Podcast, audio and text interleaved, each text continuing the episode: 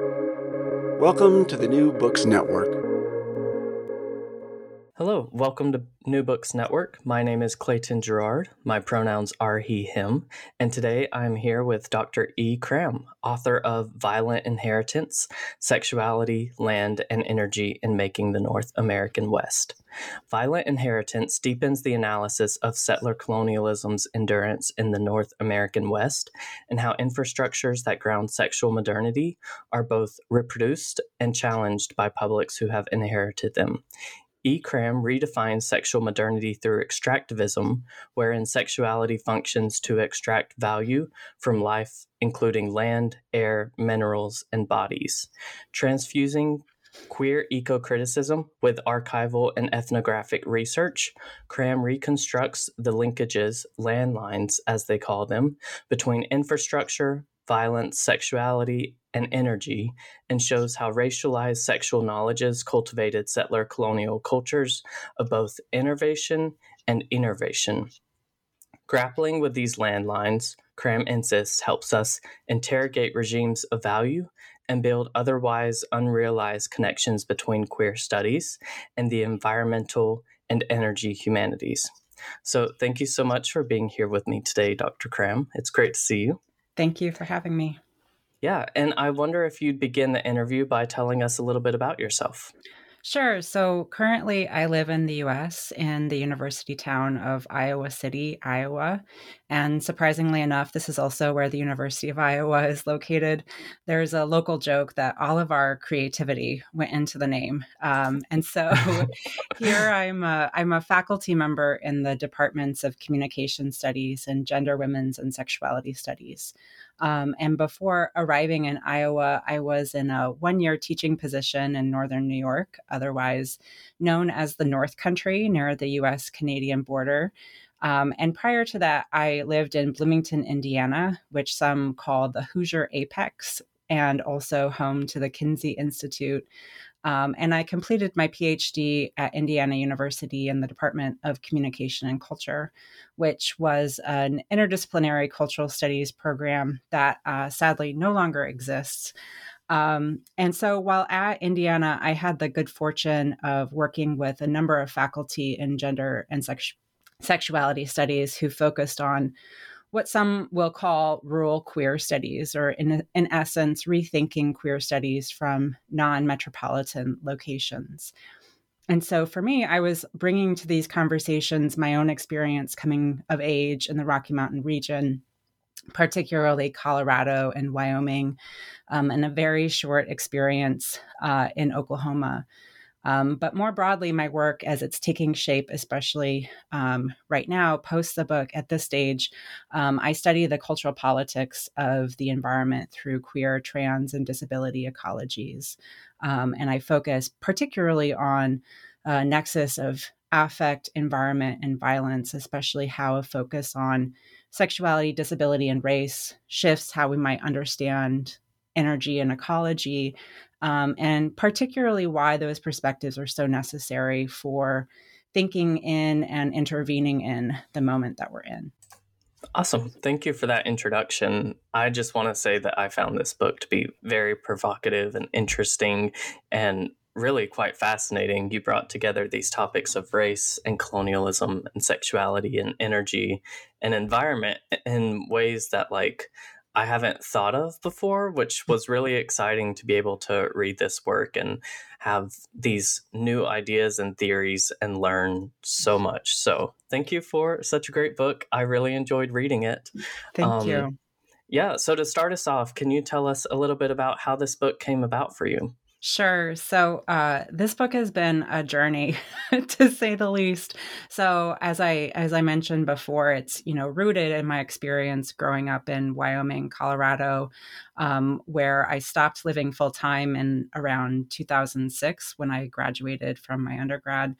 Um, but formally, the book started as my dissertation. Uh, in and so while I was at Indiana, as I mentioned, there was a handful of gender and sexuality studies faculty um, who organized a conference called Queering the, the Countryside.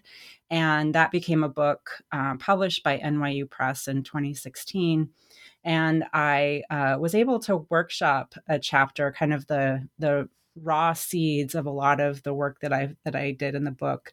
Um, and that specific chapter um, was about the visual legacy of Matthew Shepard um, and how his case shaped how national audiences in the 1990s imagined and thought about rural spaces relative to national debates about so called hate crime legislation. So it really kind of interrogated how, you know, whiteness, rurality, and class um, were kind of coming together through, right, uh, arguments about you know safe places to be in in large measure um, and so that conference was really transformative for me because it made me realize the value of my geographic experience to academic training.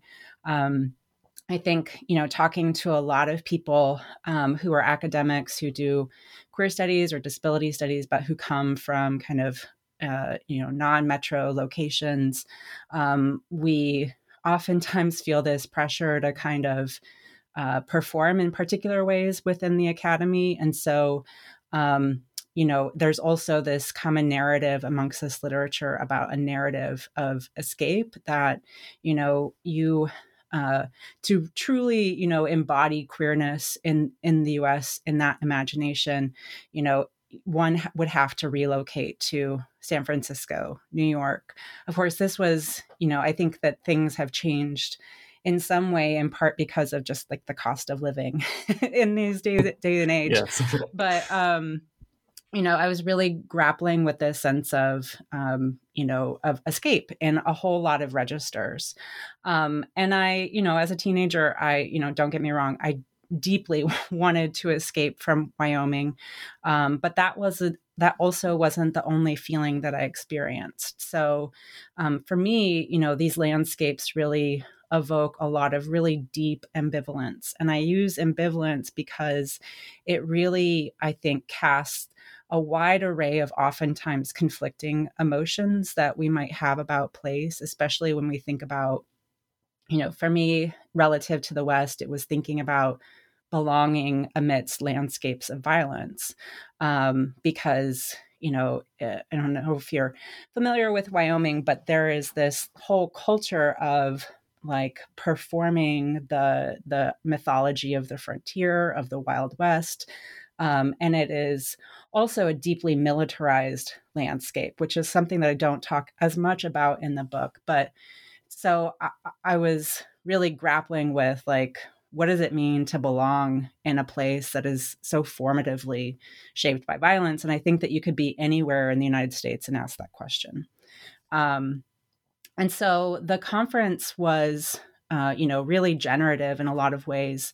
Um, and it engaged questions and themes of these spaces through settler colonialism and disability and class. And I remember a moment where I realized that I could see this place that raised me, that shaped me in a really powerful way, um, that I could see it differently in a way that really kind of cut across a binary of, you know, either saying, I'm going to celebrate this place or, you know, like fully reject everything about it because I think that, um, you know, like I'm really indebted to people who have lived and survived and thrived against all odds within this landscape and, you know, like wanting to make sure that I was attentive to those histories and those stories. Um, and so the book became a way for me to engage with some of those complexities, um, especially asking, how did we get to a moment where this is, you know, like this is the way that we associate rural spaces, particularly Wyoming in the West, um, through violence and sexuality. Um, and as I went deeper into this conversation, I started to think about the role that constructs of the environment play, particularly in terms of you know associations to rural or non-metropolitan or urban or the city, right? I think that there's you know we can talk about those categories demographically and those are probably the least interesting ways to characterize these spaces but um in environmental studies, and particularly those who are indebted to frameworks of environmental justice, the environment is everywhere, right? It's not out there or contrary to urban life. The environment is literally where we live. And environmental justice teaches us that race and class absolutely shape uh, the conditions of which we live and who flourishes and who doesn't. So, ideas about um, nature are more robust in a lot of the work that exists in queer ecology, which tends to be taken up primarily within uh, the study of literature. Um, but work thus far didn't have a whole lot to say about the interconnections between sexuality and environment in both imagining and engineering those environments. Um, and so by engineering, I'm really thinking about the meso or even ma- macro level of social experience, um, wherein resource mentalities dictate how to engineer a city or a landscape in order to make them productive as an infrastructure for human use or for consumption, and primarily for value within a capitalist regime. Um, so, in other words, sometimes the book is about whose worlds compose the ground that locates me in time and space? Um, and what does it mean to think about what you inherit when you do so?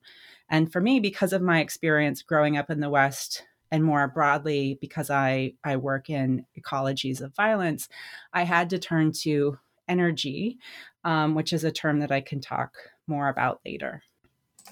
Awesome. Well, thank you for going over that it's always very fascinating to me to be able to hear about how a book comes about for someone. And I'd love to go ahead and just dive right into a lot of the work that you do. Um, first, I think it would be kind of good to start the conversation with some foundational questions that can kind of structure how we're talking about things. One of these is this concept of inheritance. I loved the first sentence of your preface, which was Some inheritances feel like unwelcome debts, which is a great opener for the book, but also it's just something that I've thought of in the back of my head since, you know, reading it, of just reflecting of, you know, region, how you've talked about that, and also ancestry and the inheritances of violence and um, such that I'm sure we'll continue getting into in this interview. But um, can you introduce us to what you mean by inheritances here and kind of how it frames the ways you're talking about, you know, violence?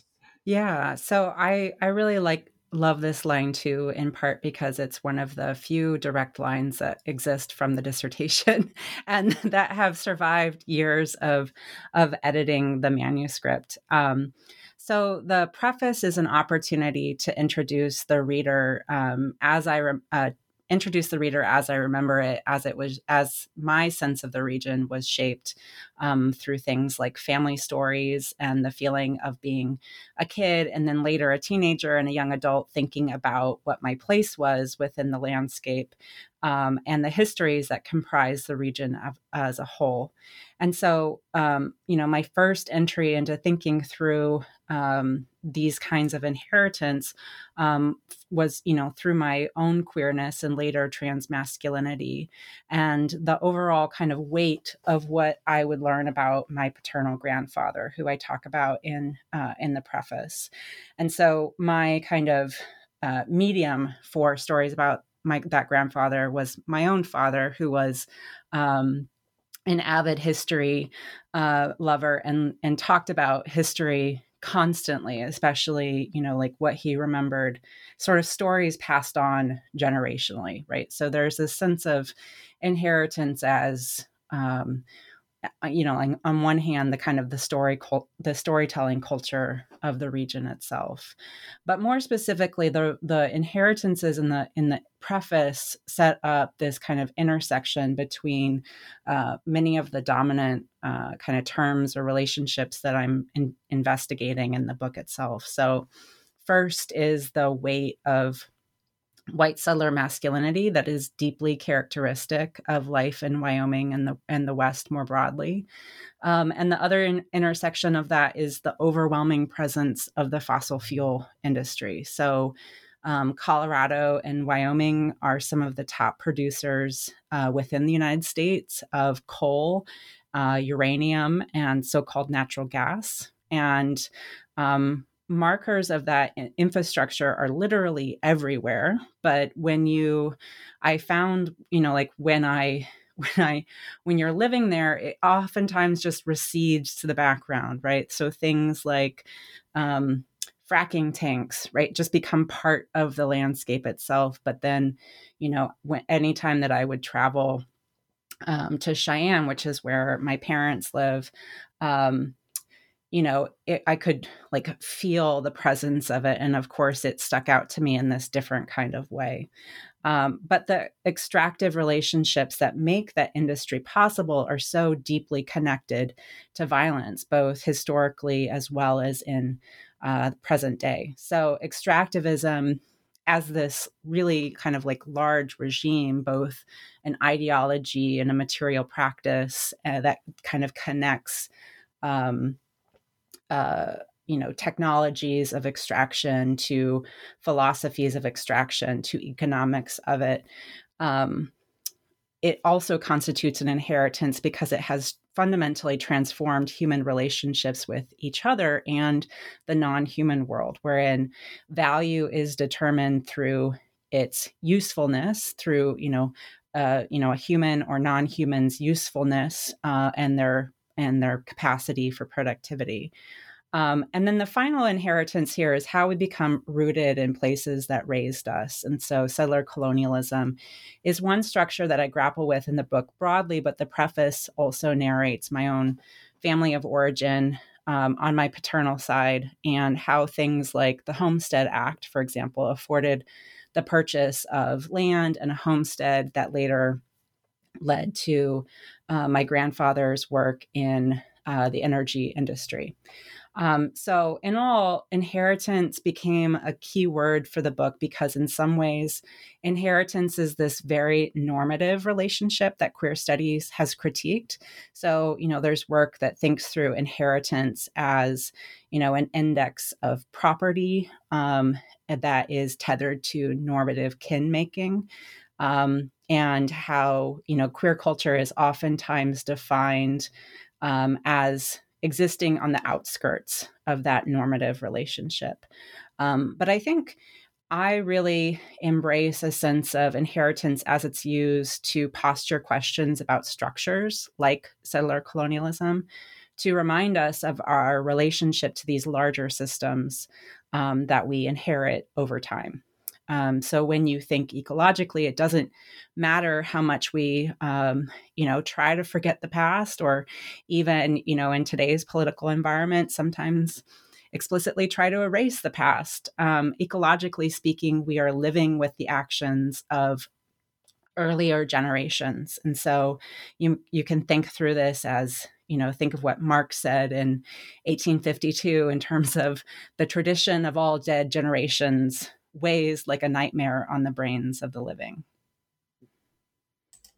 Wow, that's a very evocative quote. Um, nice one to end on. Um, thank you for going over that. And I recognize this next question is very broad, so feel free to take it where you will. But it is one thing that I would love to speak about because um, since picking up this book, I've shared it with others because I mean, it is very interesting and fascinating, like I've said earlier, but like just the idea of how sexuality is related to the land isn't something that we explore very often, which is why um, I've shared it with a lot of people that are like, oh, wow, I need to check this out. So, if you wouldn't mind speaking to it um, and to set the scene for where we're going to go talking about the rest of the book, can you explain some of the concepts that you use of sexuality, energy, and land. Um, how might they intersect with one another?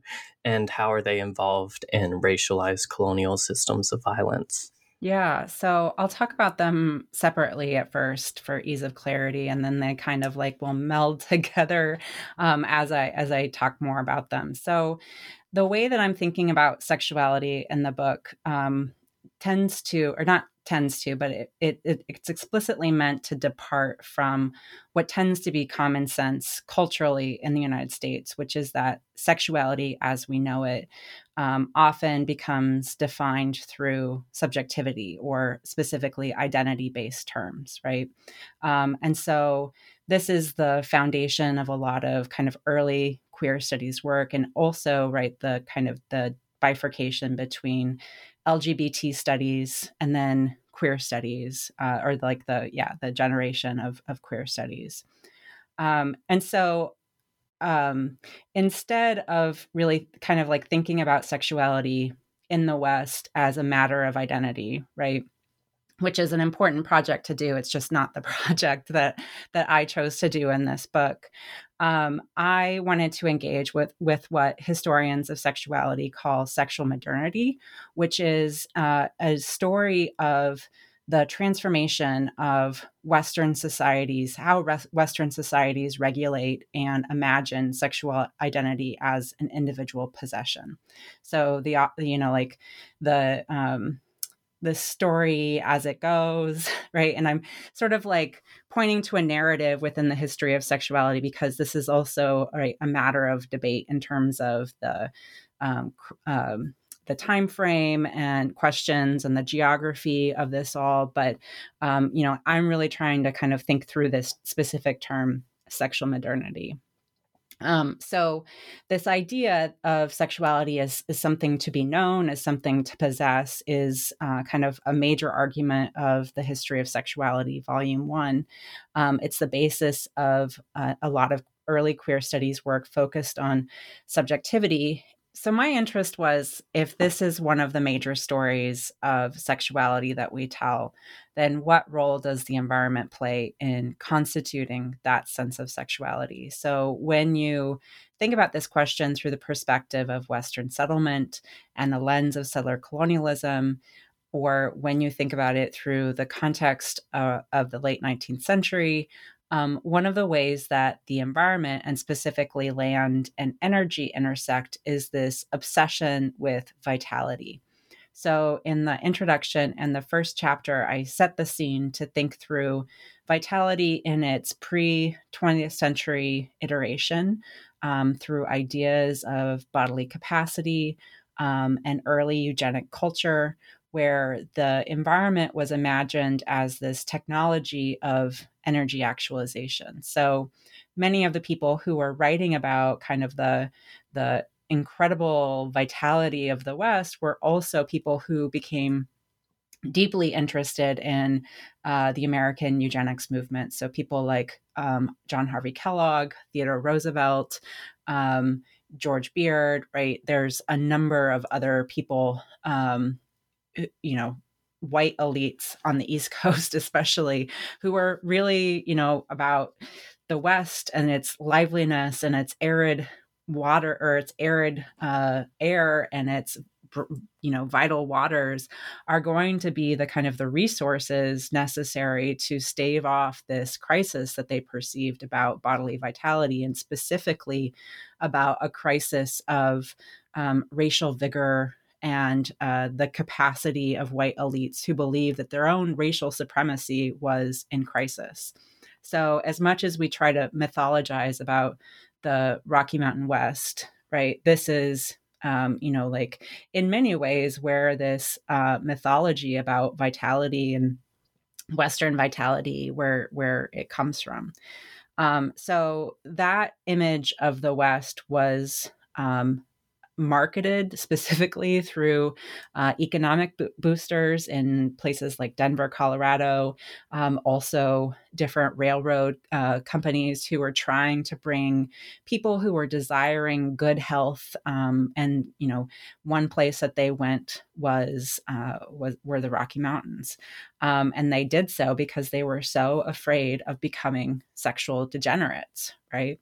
Um, and you know, like in later decades, um, that that land was also made useful for people's confinement, right? So, um, you know, people oftentimes will reference the wide open spaces of the West, but in reality, those wide open spaces, especially when they were um, oh, you know, managed by the Department of the Interior were used to confine um, Indigenous peoples in both United States and Canada. In addition to during the World War, during World War II, they were used to confine Japanese Americans, um, and so both of those stories um, think through this intersection of confinement and sexuality because again they were making these very kind of eugenic oriented arguments about the need to um, use confinement as a way to assimilate racialized others um, and also through confined conditions of work um, specifically agriculture.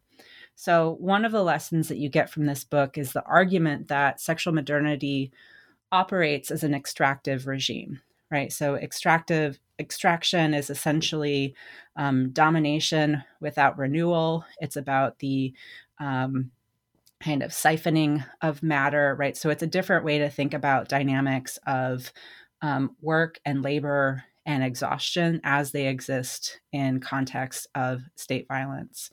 Um, and so for me, right, again, to go back to that initial question of like, what is the environmental part of our stories of sexuality? It's through you know thinking about the production of life through these um, uh, mechanisms of exhaustion and uh, of making people and land and bodies um, usable to capitalist regimes um, and structures um, and really creating this bifurcated um, world of environmental dispossession and environmental privilege. Cool. Thank you for going over that and speaking to those different concepts and how you're using them so um, innovatively, in my opinion, at least. Would you mind describing what you call in your book landlines and how you use this kind of as a methodology throughout the text? Yeah. So, one of the I think overall major interventions of rural queer studies, you know, broadly is to um, unmoor what Scott Herring called the bicoastal imagination of queer studies, which um, was, you know, like really kind of troubling this uh, geography of of queer culture as, you know, either San Francisco based or New York City based, um, and everything in between is flyover country right? So I wanted to take it further than that by not just sort of thinking about let's trouble flyover country, but actually really take land seriously in terms of um, how it how it's been structured and engineered um, and propertied in a national context. Um, so, from Indigenous studies, we have critiques of the settler idea of land as an inert or undynamic materiality. Um, and instead, land is story, it's memory, it's archive.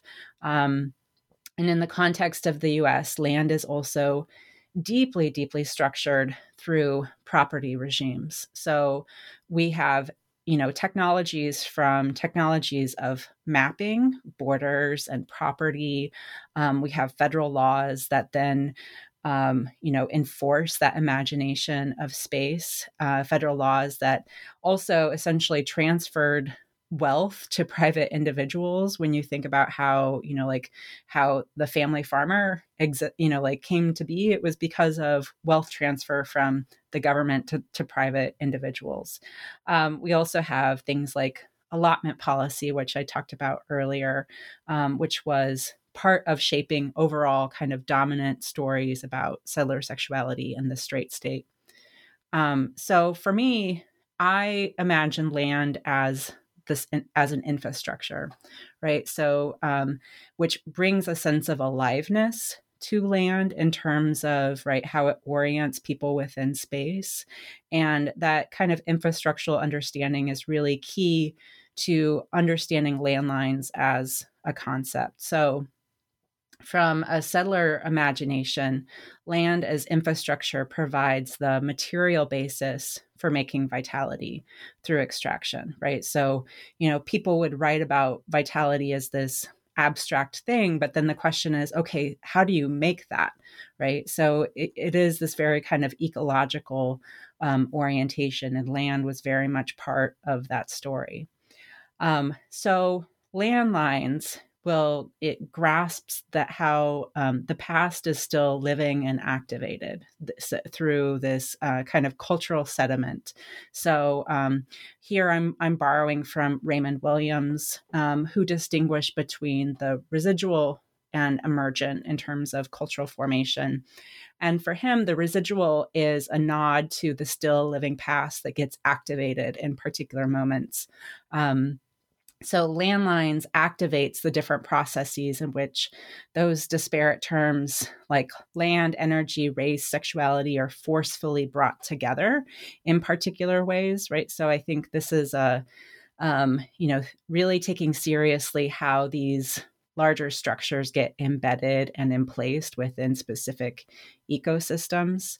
Um, and so, as a methodology, I'm interested in how cultures of memory, so things like archives or museums or memorial sites, are um, kind of places of encounter that allow us to um, trace those relationships, um, especially when they um, when they surface in contested narratives about the past. And um, this is the thing that's really important about inheritance as i use it where it's it's not just something lying around like you know our our grandmother's china in the basement right? But it's about something that is continuously activated um, as older systems of extractive sexuality are remade into new or emergent structures.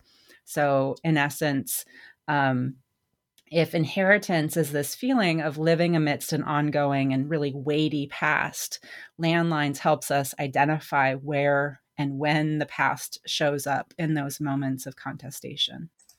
Cool. Thank you for speaking to that. Um, so, diving into the first chapter of your book, the 1893 World's Fair in Chicago and its networks of capacity building is one setting in which you illustrate the quote, energetic philosophies of sex, race, and disability. Would you mind speaking to how movements, moments, and events like the World's Fair are realizations of the extractive pedagogy of the settler nation state and how this factors into modern sexuality as a quote cultural energy reg- regime of extraction, which is a very fascinating way of framing it. Yeah, it's also a mouthful. So a little bit.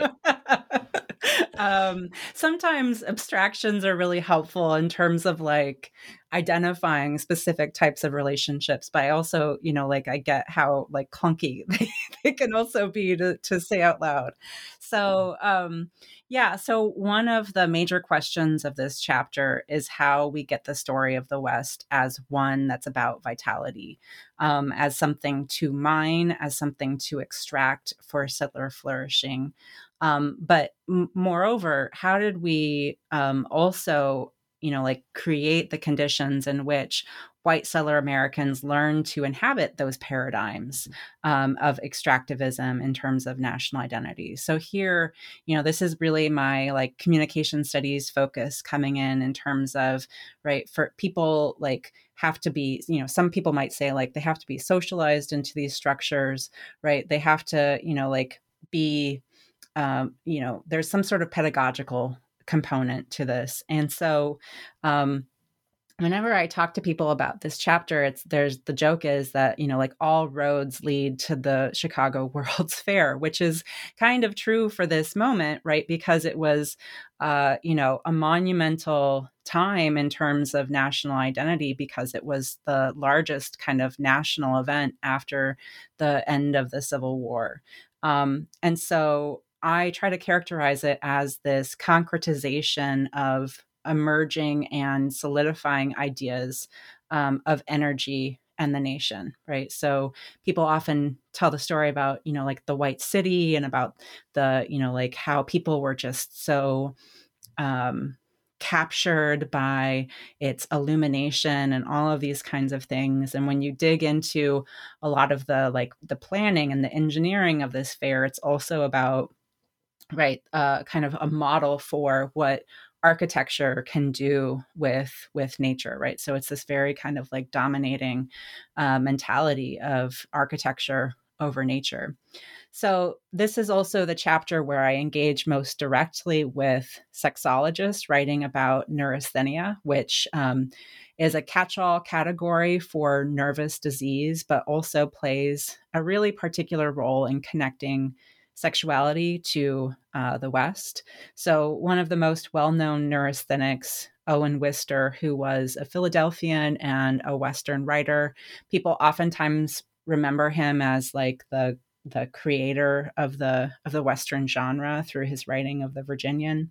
Um, so he went. He was traveling in the summer of 1893 after his you know like big trip west at, you know like his his cousin silas weir mitchell said you know you need to go west and engage in the western cure which was again all about that friction all about like um, becoming one with nature, so to speak, right? And in order to produce that that bodily vitality um, within within himself. And so he goes to the Chicago World's Fair um, and his journals, which I found in the American Heritage Center, um, his journals set the scene for how people engaged with the sensorial aspects of this aspirational city, right? In terms of, right, kind of taking in the spectacle, but also, but, and then finding oneself depleted by it. So that sense of like, sensory overwhelm of the environment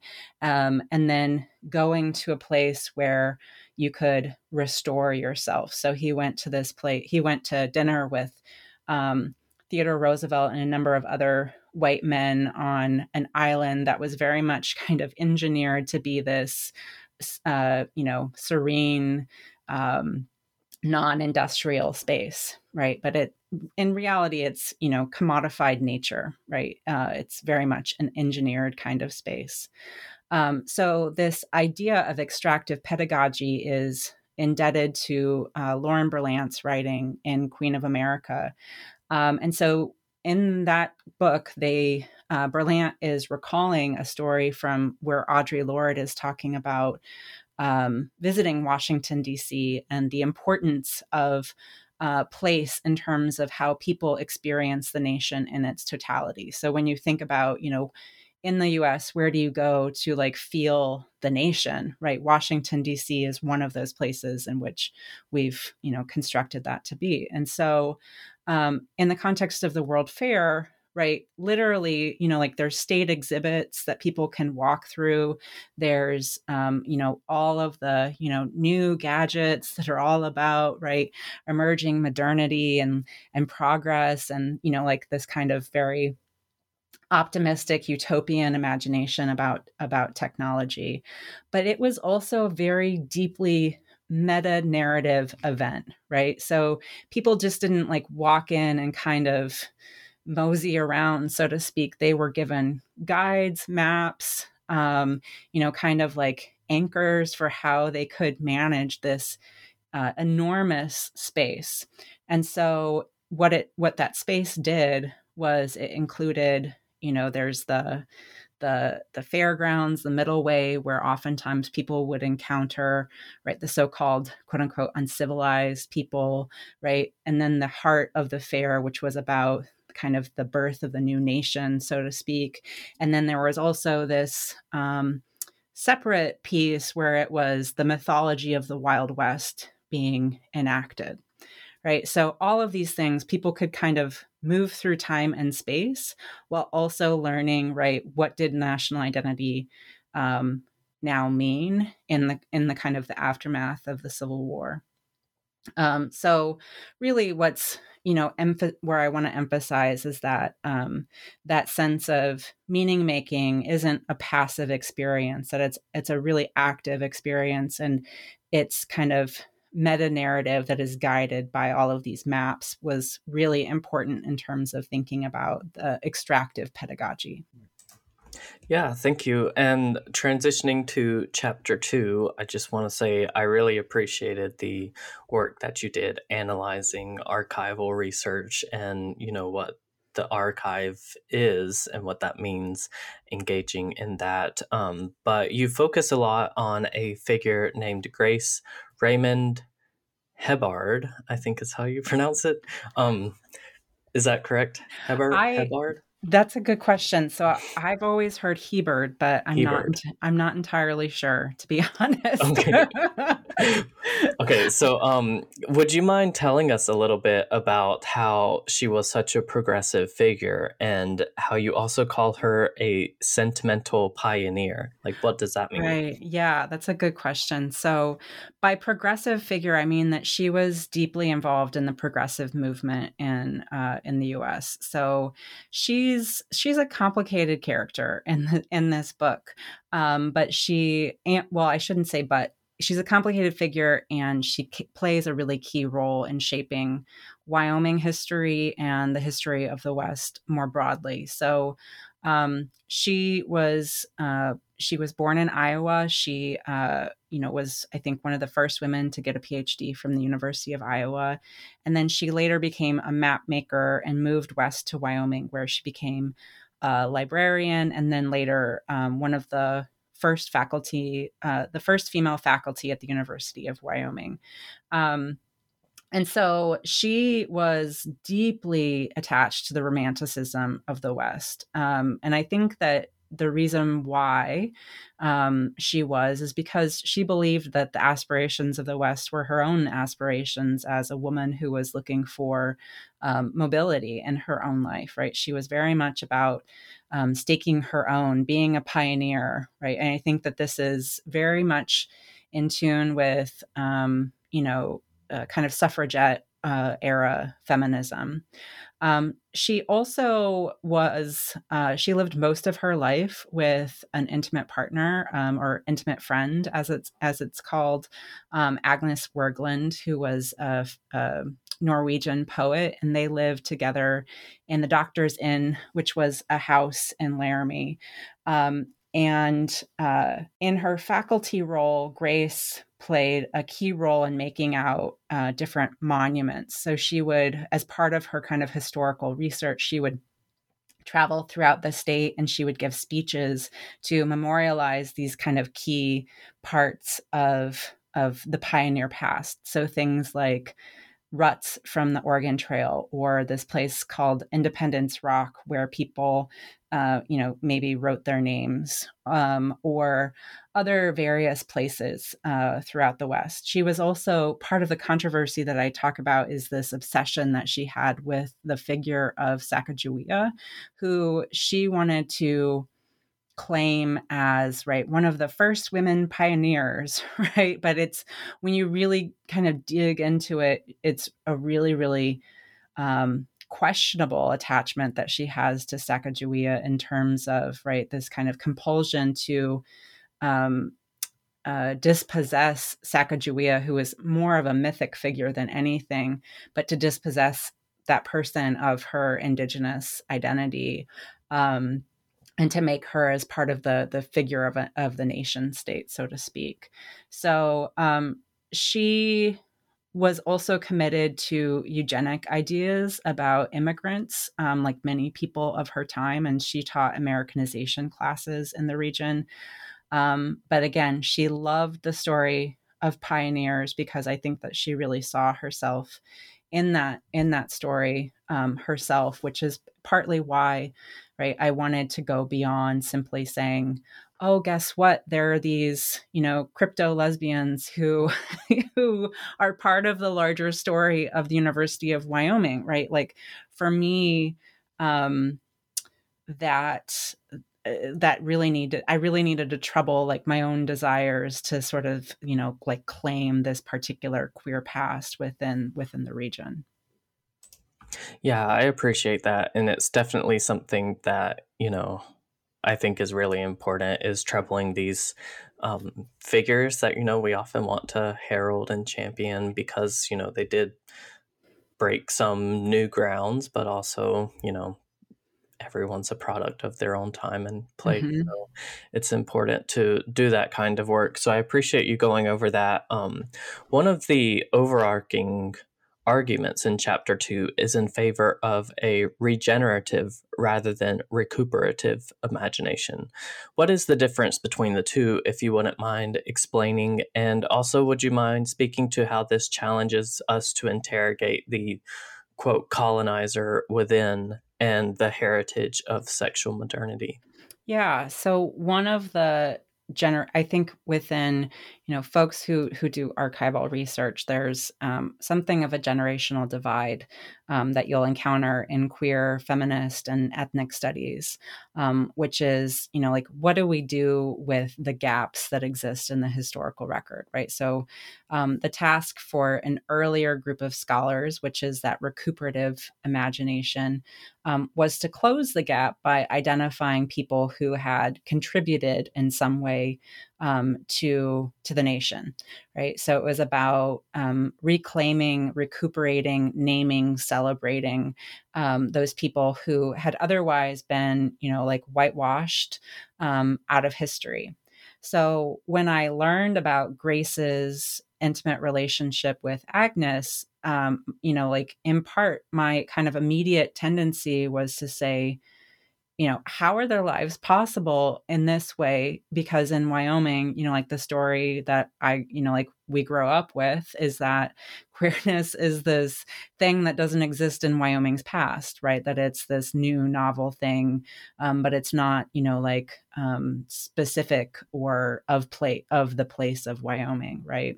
Um, and so I after coming through her collection multiple times, I finally got to the place of saying, you know, like, maybe I should interrogate my own desires for Grace and Agnes.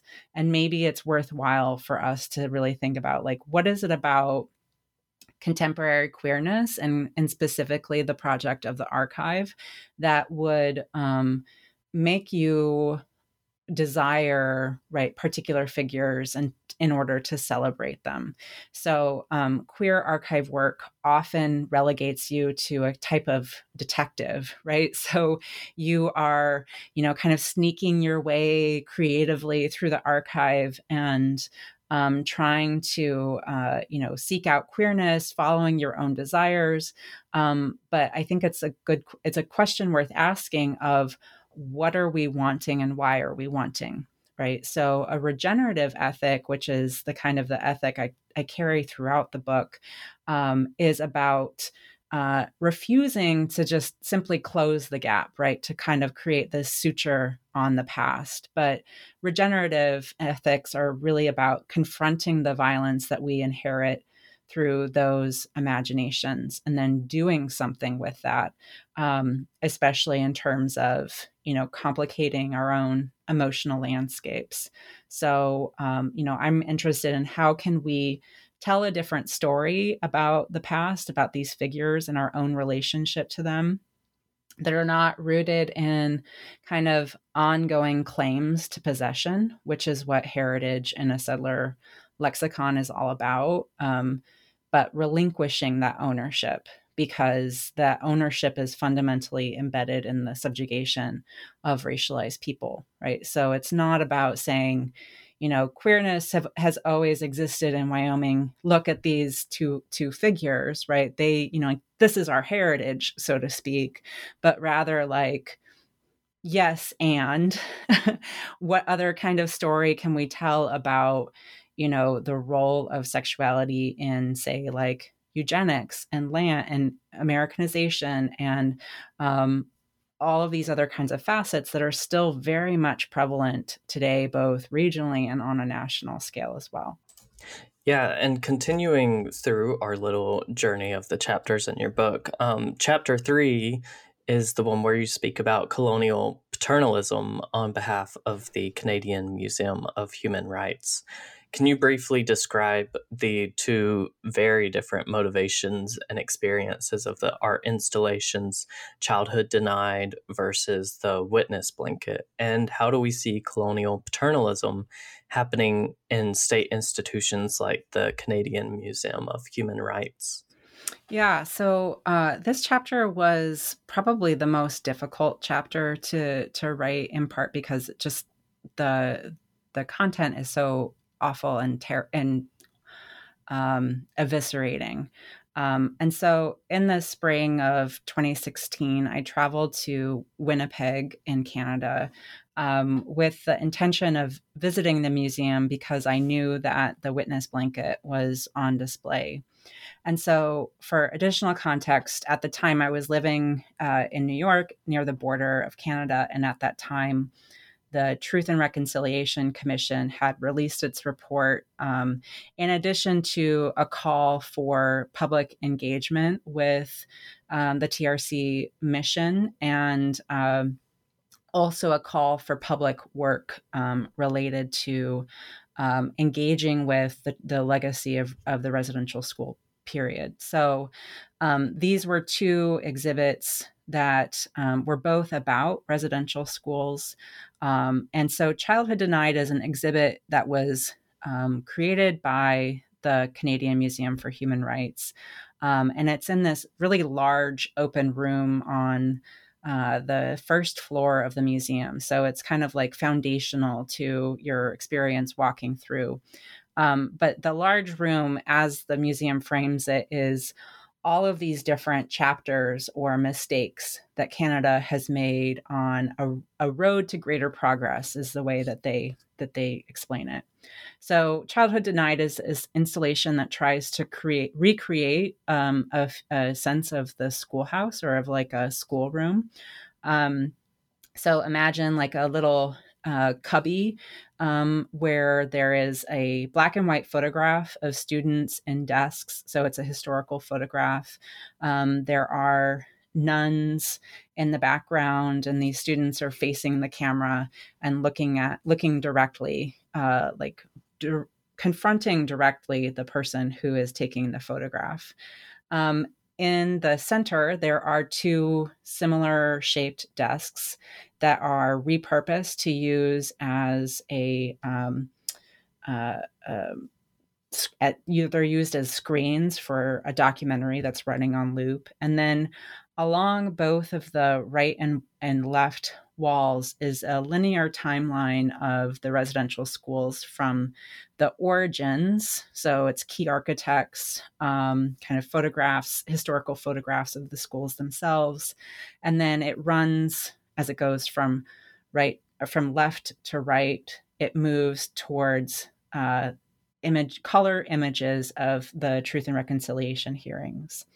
So the motivation for that, as I talk about in the book, is providing this, again, kind of settler temporality of linearity of kind of moment of that needs to be troubled to the closure of the TRC. And this is, right, the kind of the dominant understanding of reconciliation that um, you know is is oftentimes used by the state i.e like let's reconcile um, kind of thing but you know like the question is what does reconciliation even mean, right? Especially when you think about attempts to re-encounter the past while at the same time committing you know like ongoing atrocities right um, through things like energy projects pipelines right that have all been in the news uh, recent in recent years so in contrast the witness blanket was made by carey newman who is an indigenous artist and master carver and his father and his uncle were both school survivors. And uh, so Carey Newman is an intergenerational survivor. Um, and so his team spent years visiting the ruins of former schools, um, gathering materials that uh, were witness to um, right the everyday goings of of the system. And so he collected things like door handles or roofing structures, rail ties, doors, ice skates, um, any kind of tangible object that he could find. Um, and then he created this installation that is structured as a blanket, and it acts for him as a way to honor survivors and those that did not survive, um, and to bear witness again in this moment of calling for reconciliation. And so, um, the key difference between them is is right their relationship to temporality right and also the kinds of responsibility or witness that they call for. I think that you know childhood denied is a very you know kind of uh, hegemonic aesthetic in terms of creating a sense of a closure or a stoppage, whereas witness the witness blanket, um, especially because it is now kind of jointly stewarded between um, Newman's partnership and the museum itself, right? There is kind of an ongoing relationship um, of the museum now having to be like a good partner in telling this story. Um, so, but that temporality that the witness blanket displays is really important because of ongoing state violence that is right rooted in these structures. Um, you know like for example in the us the supreme court is currently deliberating about to whether or not to abolish the indian child welfare act um, which was about preventing the removal of indigenous children from their homes um, and their placement into adoption agencies or the foster system. And so these histories are very very much alive. And so you know i wanted i wanted to think through how um, public encounters through things like museums and specifically um, through art can encourage people to take on a particular mode of witnessing as these you know catastrophes continue to unfold. Yeah thank you for speaking to that. And um I appreciate you bringing up ICWA or the Indian Child Welfare Act, and I think it like directly relates in what you're talking about with like the child, the like capital C child in this chapter. Um, would you mind telling us a little bit more about the complexities surrounding the construct of childhood in this chapter and the ways marginalized racial groups specifically are infantilized as children or underdeveloped, um, and also how innocence has been attributed to like white childhood and like mm-hmm. white children versus like indigenous children have been tortured in these schools and various settings in order to like quote save the child within mm-hmm. yeah so childhood is a really important colonial concept um, you know i think that that is there's a, a range of of conversations that i'm kind of bringing together around this term between you know indigenous studies um, you know intersectional and indigenous studies in addition to kind of foundational work like philip deloria who talked about the kind of rhetorical pairing of um, the quote unquote indian and the child right as this marker of where dominance is about treating an other as immature or as undeveloped um, right? And so this is one way in which racializing logics operate. So um, when you think about hierarchy colonial relationships take play take shape through this I, I, idea of a sovereign who has control over those rendered as children.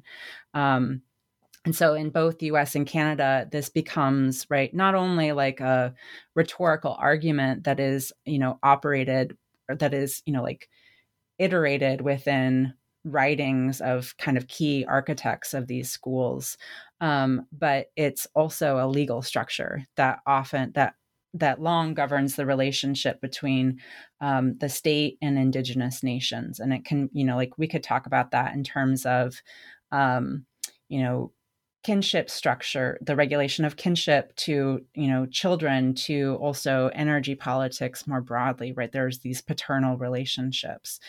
Um, and so i talk about some of the documents laying out the architecture of um, industrial schools um, and the big justification that a number of these administrators had was this belief that quote unquote the race is in their childhood right? And so it was this larger kind of problem for them in terms of really it was about like how do we how do we get access to this land right? So you know residential schools take the place of earlier military campaigns.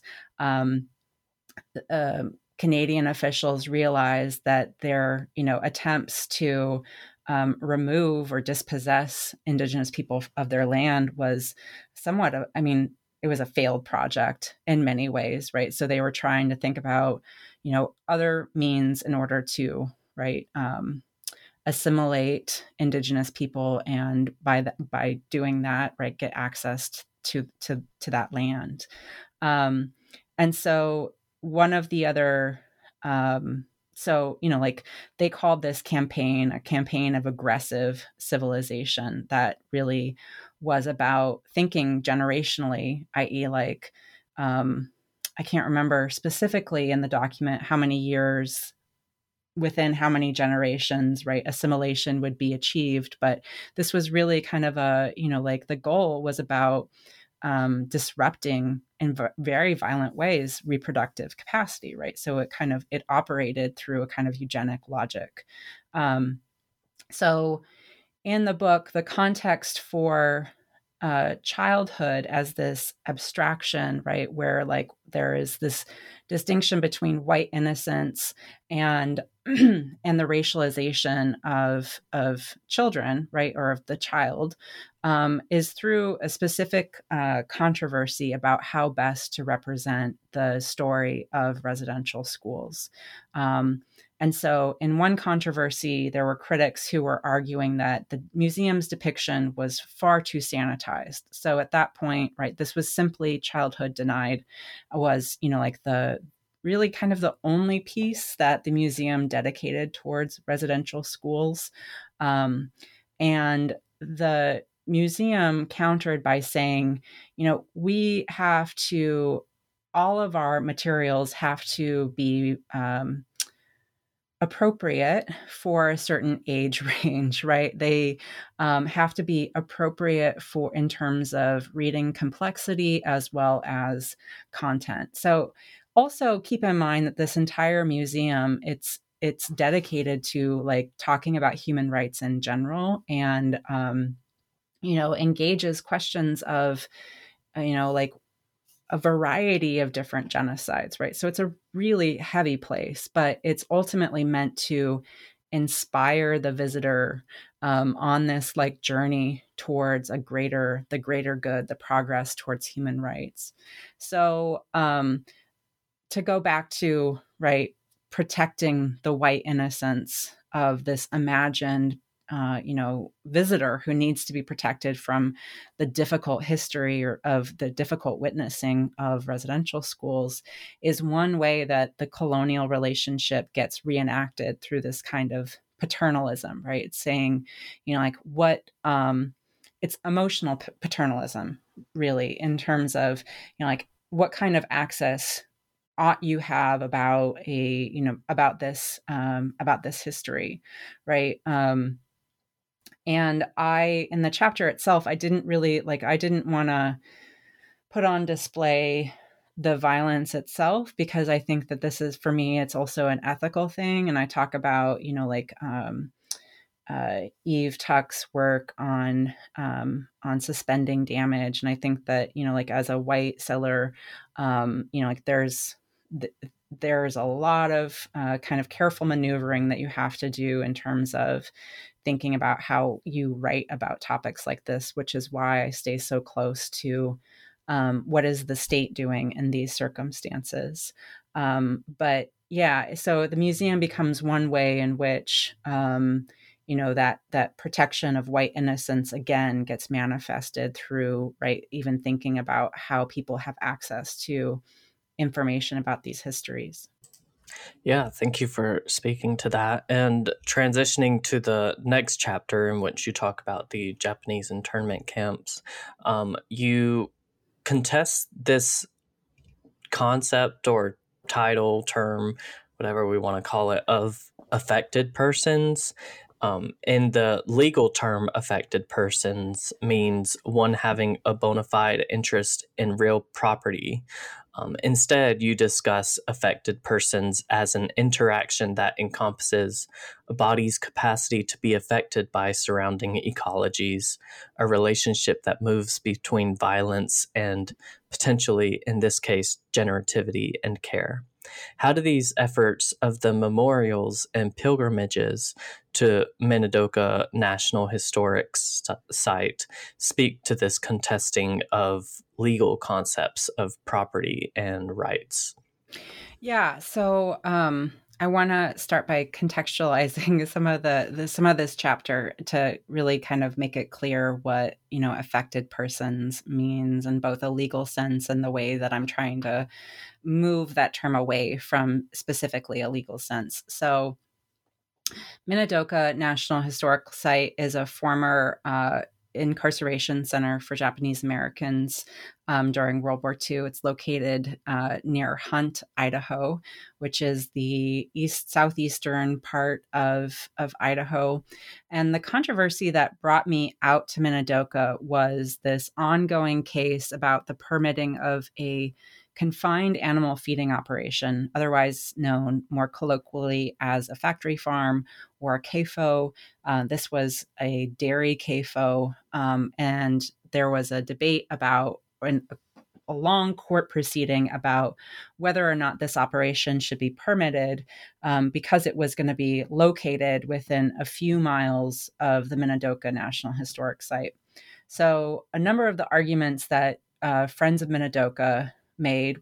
Friends of Minidoka is a nonprofit organization who um, largely involve, you know, people who live in cities like Twin Falls. Um, in addition to people who whose relatives were incarcerated at Minidoka, and so um, their argument was that this CAFO um, would be uh, you know, really disastrous to the historic site itself and would create an inaccessible barrier in terms of smell and sensation, and that it would, you know, like pose a threat to the kind of integrity of the historic site in general.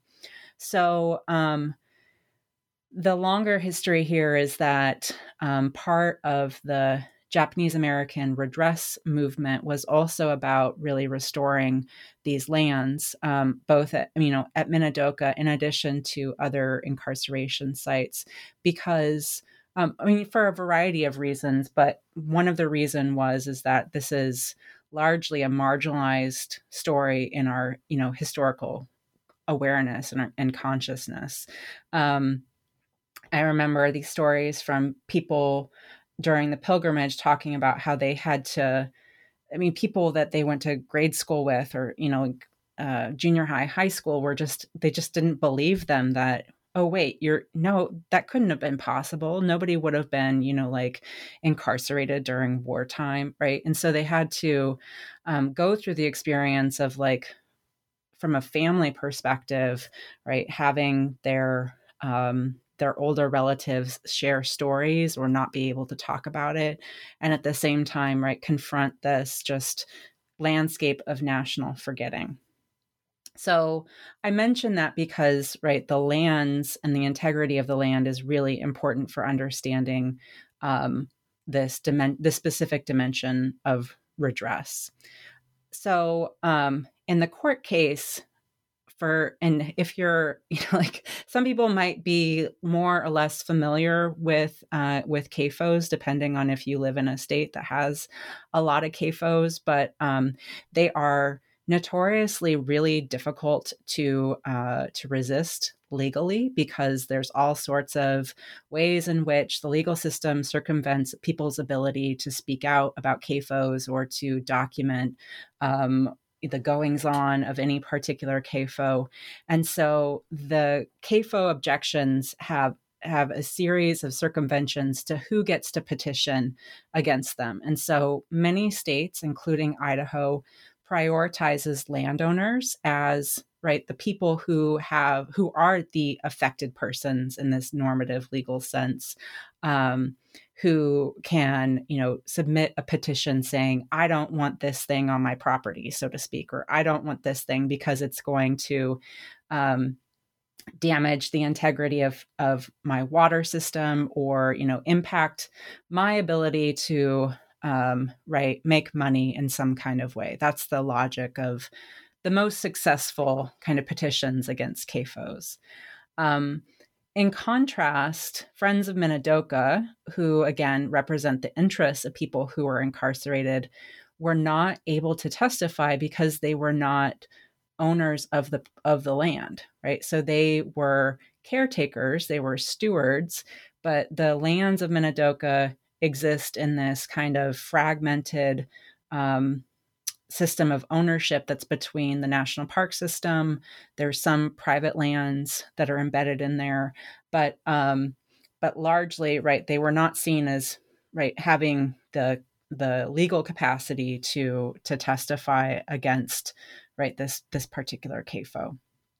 So um, when I was invited by Friends of Minidoka to attend the the, the pilgrimage, um, I was thinking through, right, how are they storing the land in a way that may not be recognized by this legal regime of property, but at the same time, right, um, is about, um, you know, really telling a story about the amount of bodily energy and labor that went that you know um, their their uncles, their aunts, their you know grandparents um, enacted as a way to to create value in the land, right? So when um, when people arrived at Minidoka, they talked about they basically talked about the landscape as a kind of a wasteland, right? So it was uh, volcanic ash, it was dust, it was very, very arid and dry, right? It was not the kind of rich agricultural fields that exist today.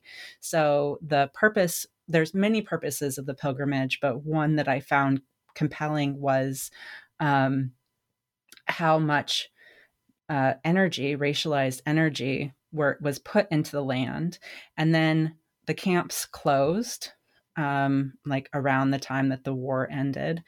And then the question became like you know all of this all of this land was in the public domain. It was you know like managed by by the war department.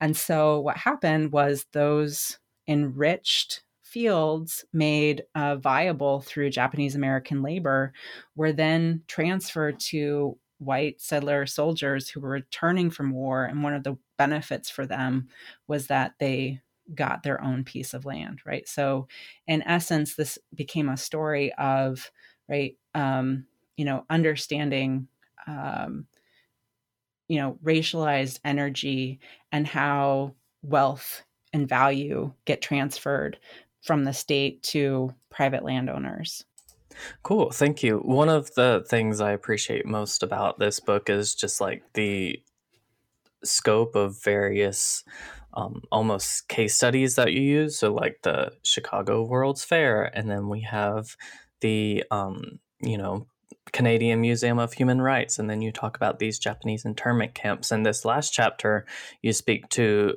petro modernity specifically um, which I found to be very fascinating and interesting.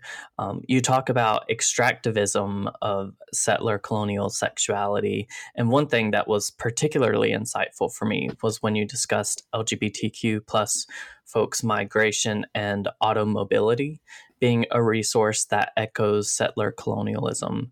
You then turn to the work of the collective queer nature. Can you talk about how you utilize landlines in discussing potentials for decolonial queer ecology, especially in the face of these generations of violence? Yeah, so this is also my favorite chapter.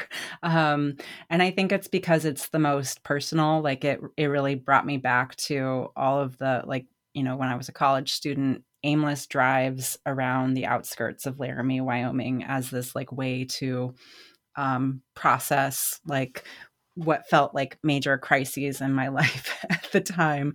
And so um and it's also you know the the chapter where a lot of this project got started. So i want to focus um, in particular on the story of queer nature which is a collaboration comprised of So and Pinar Sinopoulos Lloyd. Um, and so I met them for the first time when they were living in Boulder, Colorado. And this is kind of the genesis of um, their project, Queer Nature. And they're now located in um, the cent- central slash western part of Washington state. So, the first section of the chapter really wrestles with these um, broader collections of narratives um, from people that I interviewed um, in Wyoming and Colorado and they're focused on narratives of escape as they're mediated by petroculture. So, petroculture is, in essence, this twinning of energy infrastructure with culture. So, in a kind of a queer lexicon, um, you know, it's thinking about you know practices of automobility or mobility in general or um, you know like even as like after i started this work you know thinking about when transportation infrastructure shows up in these like canonical queer films i'm like what is this? What is this all about? Right? Um and so i was really drawn to queer nature's work because they to me they really embody you know like the kind of alternative to um, extractive culture um, and they do so by you know thinking through what does a radical vision of belonging look like in a way that is rooted to place um, instead of right this kind of compulsion to to escape and then to remake your life somewhere else. And I'm really careful and you know like especially in this political moment right now where you know like we are grappling again with these vocabularies about for, for LGBT people and trans people specifically about you know safe states and having to move and relocate and I was thinking through these conversate I was thinking through these narratives of escape in a very different context. So I just wanted to make that clear. Um, but, you know, like, I think that one of the challenges for, you know, queer folks as we think about like, um, you know, life in the climate crisis is really thinking about a connection to place, a connection to land, um, and to making space um, for ourselves. Um, and you know like for queer nature they really embody a sense of belonging as understanding your relationship to the land right? As always being active witness of who came before and how have um you know like have different economic political systems right? How do they encourage a really violent relationship um, with the land? And um, for queer nature in particular, they really bring to the table, right? Not only thinking about the resistance and resilience of queer people generally, but also thinking about how we can be partners of co liberation of multi species, right? So humans and non humans um, who also live in these ecosystems. So for me, this really underscores conversations about uprooting systems of settler sexuality. So, again, right, I want to just nod to the work of Kim Tallbear in particular in terms of, right, um, this terminology of settler settler systems of sexuality. So, sexuality, you know, from the perspective of queer nature, doesn't have to operate as a means of extracting from the land um, and possessing people and place, but it can be something much more generative um, and regenerative and anti extractive.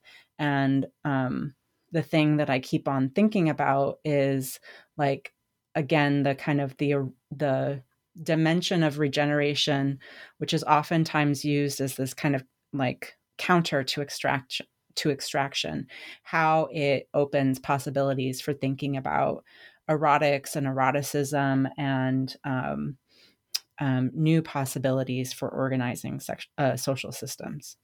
Awesome. Thank you for speaking to that. And um, yeah, not to say that it's also my favorite chapter because I do really appreciate all of them, but it definitely was one that spoke most to me. Um, so I appreciate that. And not to be too much of a spoiler for the book, but um, towards the end, you're talking um, kind of, I don't know if next steps is the right word, but kind of, you know, like how do we deal with this? And you share mm-hmm. a vision of queer embodied collaborative stewardship. Would you mind speaking a little bit about that and how it can resist the scarcity frameworks of settler modernity? Yeah, so collaborative stewardship is uh, it's a it's a helpful framework for thinking about action within contexts of irre- irreconcilable systems. So um, there are um, frameworks operative in a lot of conservation communities that bring together indigenous and settler systems of environmental stewardship, um, but part of the problem has been how so much how the roots of those systems and settler cultures um, are really about kind of a problem of management. So, as a kind of a, a quick example, a lot of these uh, pop up in conversations about wildfire. So, you know, like one of the drivers of our you know um, of mega fires is the fact that we have used fire management techniques that um, are very much rooted in you know um, in a, you know like an ethos of management of scientific management specifically right? If you go back to some of these early forestry handbooks but um you know and people will argue well you know indigenous people had a very different mode of working with fire right? It was something of not management but it was a working with right? So this is one example in which these conversations are happening but they also are competing worldviews and competing systems. And so i'm trying to think through like not not like um one overpowering the other but really thinking about how people are currently right trying to operate within a tension of those of those frameworks right? And so sometimes particularly you know like uh, Kyle Whyte writes about this in terms of you know like sometimes it's appropriate to engage with settler you know conservation practices and sometimes it's not. And it's not about management it's about like it's about care. And if it's that then what are the relationships that we focus on and foster and what are the things that we have to let go? Um, and so i see that as a much different kind of ethos than the kind of uh, management style that is alive in so much uh, environmental work. Um, and so, as I'm thinking about this in the context of queer embodied collaborative stewardship, um, I'm thinking about how again, we can orient a relationship to place through erotics, through um, a, an embrace of, of, of the abundance of living systems, and to think about how frameworks of care might dislocate that long-standing regime of management, um, because ma- management is fundamentally about scarcity. It's about like efficiency. It's about how we can um, force our will upon various living beings, right, in order to ensure productivity, to make more productivity, to basically generate more and more value. Um, so I wanted to embrace a sense of queer that resists that scarcity framework, that that management framework, um, which is, you know, resisting the calculated shrinking of life in terms of possibility or even value. And so you know, one of the questions that I continue to think about is what can a queer ecology become when we center abundance rather than scarcity? Um, and I know it's you know easier said than done, but uh, in my mind, I want a queer ecology that prioritizes resisting capitalism's extractive energy regimes. Yeah, I appreciate you framing it that way and speaking to kind of, you know, what a vision for that can look like. So, um, I've really appreciated our conversation today, Dr. Cram. Thank you so much for taking the time to speak with me and for sharing this amazing book with the world. I will just say it once again everybody should totally get a copy and um, dive into what you've done. So, thank you so much. Thank you.